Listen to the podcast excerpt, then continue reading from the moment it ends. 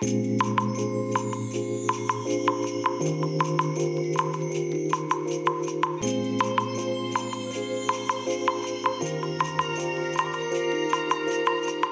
い皆さんこんにちはこんばんは。お疲れ様でございます。本日はですね6月21日水曜日でございます、えー、ただいまね、えー、お昼のね14時40分午後2時40分ということでね、えー、まあ、今日水曜日なので私お休みなので自宅にいるわけなんですけれども、えー、実はね今さっきですね、えー、あるプラグインをポチりました。はい。で、そのあるプラグインっていうのは何かと言いますと、えー、Waves オーディオっていうね、えー、この音響関係のプラグインをね、たくさん作っている、販売してるね、メーカーがあるんですが、えー、ここからね、えー、新しく、新しく出たと言ってももう、もうちょっと前ですかね。えっ、ー、と、でもまだ5日ぐらい前、になるのかな？に、えー、出たものなんですけれども、えー、私ね、あの、クラリティ VX Pro というね、ノイズリダクションのプラグインを持ってるんですけれども、それとね全く似たような名前なんですよ。クラリティ VX まで一緒で、え、リリバーブっていうね、え、クラリティ VX リリバーブというね、え、名前のプラグインになるんですがもうねリリバーブっていうね言葉の通りで、え、リバーブをね打ち消してくれるいわゆる反響音を消してくれる、まあ、こういうねあのプラグインなんですよ。で、このクラリティっていうのがどうも次世代音声処理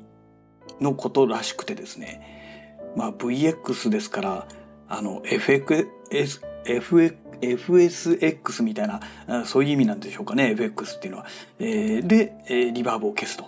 え AI 処理によってリバーブ、この残響音をね、消してくれるという、まあそういうものになるみたいです。で今ね私あの自宅でねこの iMac の前に座ってねこうやって収録してるんですけれどもえっ、ー、と前回も前々回も前々回は違うかな、え自宅で収録してる時って最近ね、まあ、暑いということもあって暖房値を使ってないんですね。で iMac の前でこうやって収録してますのでどうしてもね私の声が壁に反響した音とかがマイクが拾っちゃってるんですよ。でねこれがね、すごく気になって気になってしょうがないんですね。この編集してる時にですね。で、え、いつもはですね、スマート EQ3 というね、え、これね、AI 処理で、このイコライザーをかけてくれるね、プラグインなんですけれども、まあ、これを使うことによってね、まあ、若干、若干この、なんて言うんでしょう、響いてるような残響音をある程度消してくれてる。という状態なんですけれども、うん、やっぱりね、ダンボッチの中で収録している時とだいぶ違うんですよ。まあこれはしょうがないですよね。えー、ダンボッチの中にはね、吸音材とかもがっちり入れてありますから、えー、当然ね、音がこう反響しないように、残響音を拾わないようにね、えー、そういうふうにもう作ってありますので、当たり前っちゃ当たり前なんですけれども、ね、でもね、暑くてね、さすがにね、この時期ね、暖房地の中でね収録するっていうのはちょっとやりたくないんですよね。うん、でまあここのところねたまたまこの自宅で収録する機会が多かったものですのでうんやっぱりこのプラグイン持ってた方がいいかなと思ってねそれでポチりました。で通常ですね、えー、こちらのプラグイン1万4410円、えー、してます、えー、なんですが、えー、今ねイントロプライス要は、えー、発売されたということでね、えー、この最初の期間だけ安くしますよってことで4400円で買えるんですね。もう3分の1ぐらいの金額で買えちゃうわけですよ。ね。ですから、まあじゃあとりあえず買っとくかみたいな感じでね、えー、もう予算カツカツというかもう完全に予算オーバーしてね、あの今月はお金使っちゃってるんですけれども、ねまあ安いうちに買っといた方がいいですもんね。14,410円が4,400円になるわけですからね。うん。で、まあそういうことでポチりました。で、まだね、えこのプラグインがどのぐらいこの私のポッドキャストの収録に対して貢献できるかっていうのは、ちょっとまだね、実際に使っていないのでわからないんですね。えー、わからないんですが、一応ね、えー、このプラグインをかけてる状態、かけてない状態でやってみたいと思います。えー、ちなみに今まではプラグインを使ってない状態です。で、次からプラグインをかけたいと思います。はい、ここからそうです。はい。はい、えー、そういうことでね、えー、今ね、そのまま、あの、収録を止めないで、そのままお話ししてますけれども、編集上でね、えー、ここでもう、プラグインをかけて、えー、この D リバーブがかかってる状態、要はリバーブをね、えー、リバーブをって言い方するとあれなんですけど、残響音をね、まあ、消してくれている状態になってると思うんですね。どのぐらい変わっているんでしょうかね。まあ今までね、散々この最初からさっきまで、えー、話していた状態と今の状態でね、まあだいぶ変わってくれているのではないかなと思うんですね。で、まあ今回ね、えー、購入したこのえー、クラリティ VX リリバーブなんですけれども、えー、実はね、クラリティ VX と同じように、えー、この D リバーブで終わっているノーマルバージョンと、いわゆるエントリー向けのプラグインと、えー、これにね、プロと後からついてるもの、えー、クラリティ VXD リバーブプロというね、えー、このハイエンド向けのね、えー、プラグインもあるみたいです。で、私が持っ今回買ったのは、ポチったのは、えー、エントリー向けの、えー、クラリティ VX-D リバーブ。プロがつかない方ですね。で、ノイズリダクションの方は、クラリティ VX プロというだけあってですね、えー、このハイエンド向けのものなんですけれども、このね、プロがつくのとつかない方、どのぐらい違うのかってなった時にね、まあ、正直ね、クラリティ VX プロの方ではね、正直よくわかんなかったです。うん。もしかしたらね効果そのものは一緒であの細かい設定ができるできないぐらいの差なのかなという感じが、えー、しております。えー、まあ D リバーブの方がね、えー、どういう形になってるのかちょっとわかんないですけれども、まあ、とりあえず私が使うのはこの自宅でね収録した場合のこの残響音をね声の残響音を消したいというだけなのでまあこの安い4400円のね、えー、エントリー向けプロがつかない方でねまあ十分かななんて考えております。はい。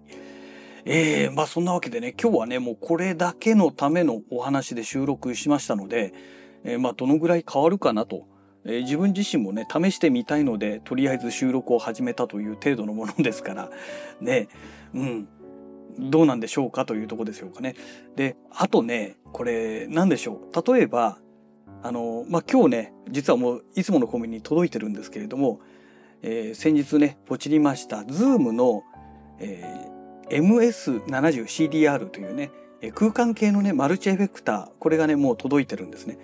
で例えばなんですけれどもこの MS70CDR というねこの空間系エフェクターを使って私の声をリバーブした状態で収録した時にそのリバーブがかかった音声をこのクラリティ D リバーブを使って元に戻せるかどうかっていうのもねまあ今度機会があったらやってみたいななんて思ってますけれどもまあでもさすがにがっつりリバーブかけちゃったら厳しいんじゃないのかななんて思いますけどね。うん、まあどこまでこれできるんでしょうかね。まあ、今私が喋ってる声っていうのはあのまあ、残響音があると言ってもね、えー、お風呂の中で撮ってるとかトンネルの中で撮ってるとかね、まあ、そういうところまでは行ってないわけですよ。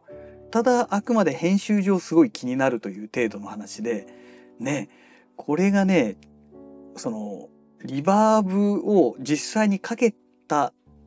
状態で収録された音声をこのクラリティ VXD リバーブを使った場合にどうなるのか。うん、なんか自分で言っててねなんかすごい気になってきましたね。どこまで消してくれるのかね残響音ね。すっごいバカなことですけどねわざわざリバーブかけてまたリバーブ消すっていうねそこまで何のためにやるのって話なんですけれども、まあ、実際ねその機械的にリバーブをかけてるような状態の音声ってまあよっぽどじゃない限り収録することないと思うんですよ。まああと強いて言えばなんですけれども